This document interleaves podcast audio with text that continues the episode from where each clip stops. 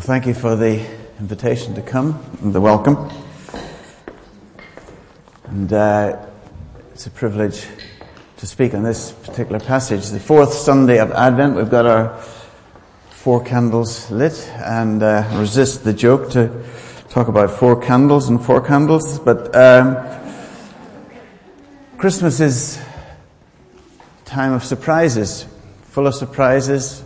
Hopefully, on the 25th, You'll open one surprise after another.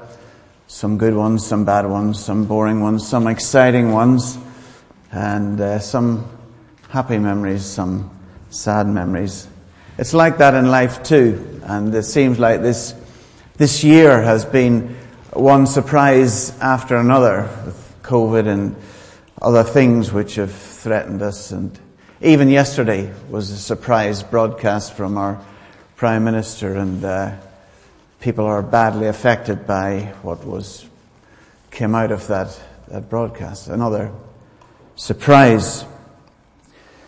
And in this fourth Sunday of Advent, traditionally we look at the story of Mary, and specifically in today's reading, the visit of the angel Gabriel to, to Mary. And we don't really know if she under, fully understood what was being spoken to her, but we do know that uh, she would have uh, understood the trauma that may have laid ahead for her, the trauma of maybe the end of her relationship with Joseph, the threat uh, or the accusation of her being unfaithful, even the accusation of uh, being in an adulterous relationship so that she would conceive and therefore uh, it could be life threatening for her, which she would have been stoned to death. So this wasn't to be taken lightly, this surprise uh, by Mary. And so perhaps the greatest surprise of all in this story is Mary's response to say yes to God, trusting that this was God's word, effectively saying in the very last verse that Dozie read to us, bring it on. May it be as you have said. So I, as I read this passage again, a very familiar passage, I picked up on four surprises that sort of flowed out of it, and um, I'm going to share them with you. The first surprise, obviously, is the visitation of an angel. Uh, the second surprise is that she, as a, a virgin, would conceive.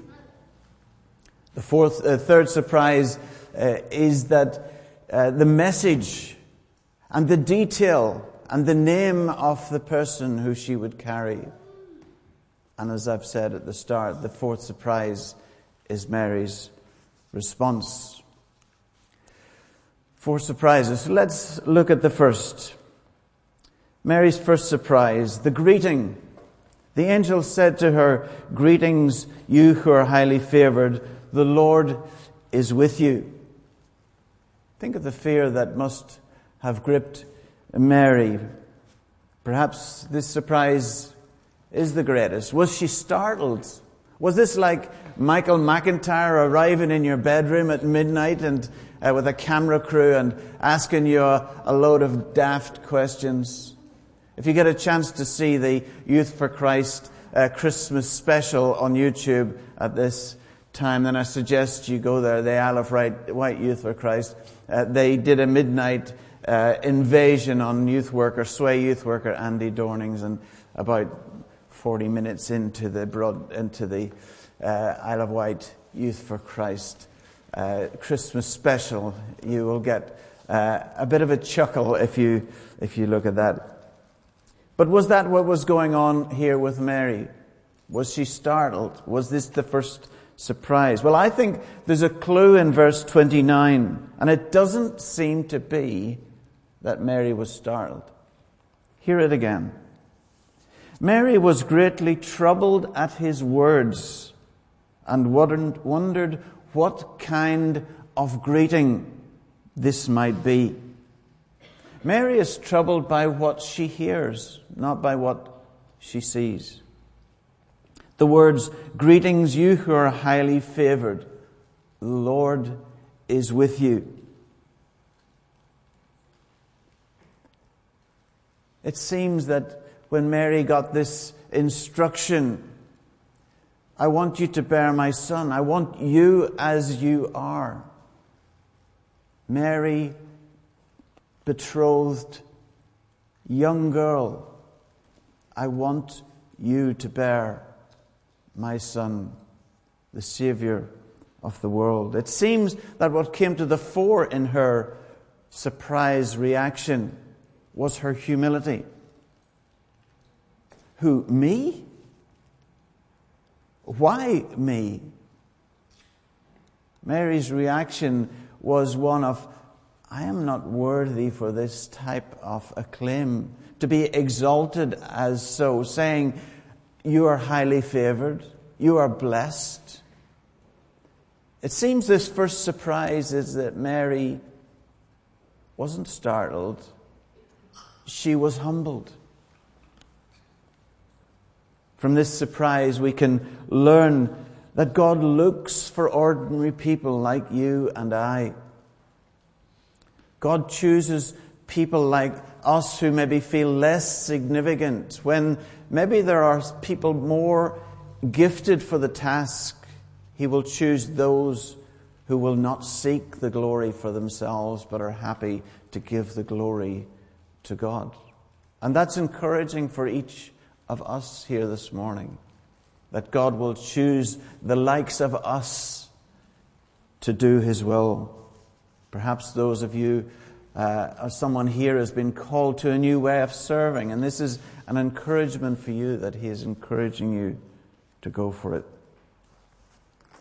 That was the first surprise.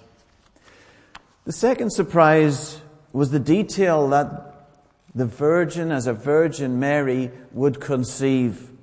Verse 31 You will conceive in your womb and bear a son. And then Mary asked the obvious question How will this be, since I am a virgin? And Gabriel assured her it would be the work of the Holy Spirit. This would not be a conception through a husband or through a human. This would be uh, a miraculous conception. The Holy Spirit would impregnate Mary, plant the seed. This child would be fully human of Mary, but fully divine, the Son of God. And I want to labor the point here that this son, Jesus, was not Joseph's son, I labour the point because there is a liberal reading uh, of the scriptures these days, almost attack an attack on the traditional reading of scriptures. They call it a progressive reading. But for me, Christianity without the virgin birth is a bit like a Christmas tree without the trimmings. A Christmas tree without the trimmings is not a Christmas tree. It's a tree. And so Christianity without the virgin birth, it's a pillar of what we believe. Christianity without the virgin birth is just another religion with just another good man as its founder. That can never be in our faith, in our Christianity. And if you're inclined to be skeptical about this one issue, let me remind you who the writer of this gospel is. Luke, the writer of this gospel, was a doctor, a physician, he was a historian. He says right at the start, he is writing an orderly account. He will have interviewed Mary. He will have got his facts right, and he believes he is writing a factual account. Miracles can be factual if they're proved and researched. I believe this is an orderly account. Luke records the detail because it is the truth. This was a virgin birth. And Luke goes on to say in his second book, there is no other name under heaven by which we might be saved and that is this Jesus. So that's the second surprise. The third surprise is Mary, Mary received details of the attributes of this child, even the name. Let me read it again to you. You are to give him the name Jesus. He will be great and will be called the Son of the Most High. Verse 33 The Lord will give him the throne of his father David, and he will reign over the house of Jacob forever. His kingdom will have no end. Verse 35 The Holy One will be called the Son of God. And sticking just to these few verses, I want to share the detail of this person who we know is the Messiah, the Christ. The Christ. His name is Jesus, meaning Savior. We learn he is fully human of Mary. We learn he is fully divine, Son of God. We learn he is fully pure, verse 35, the Holy One. We learn he is fully royal, verse 32.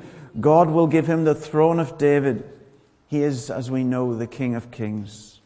He is fully eternal. Verse 33 His kingdom will never end. He will be great. Verse 32. We're used to calling people the great. In our own history, Alfred the Great. Constantine was known as the Great. Um, Alexander was known as the Great, and many others known as the Great. Jesus Christ is the greatest the world has ever and will ever seen. Let your heart overflow this morning with joy and rejoice as Mary's did. Mary wrote a song about this very thing. Verse 46, we see it. Overflow with joy as we worship this morning. Sing your hearts out if you're in your living room at home. Because this is someone that we should enthrone and worship. Jesus, we enthrone you. We proclaim you as King. Standing in the midst of us, we proclaim you. That's the third surprise the attributes of this boy child.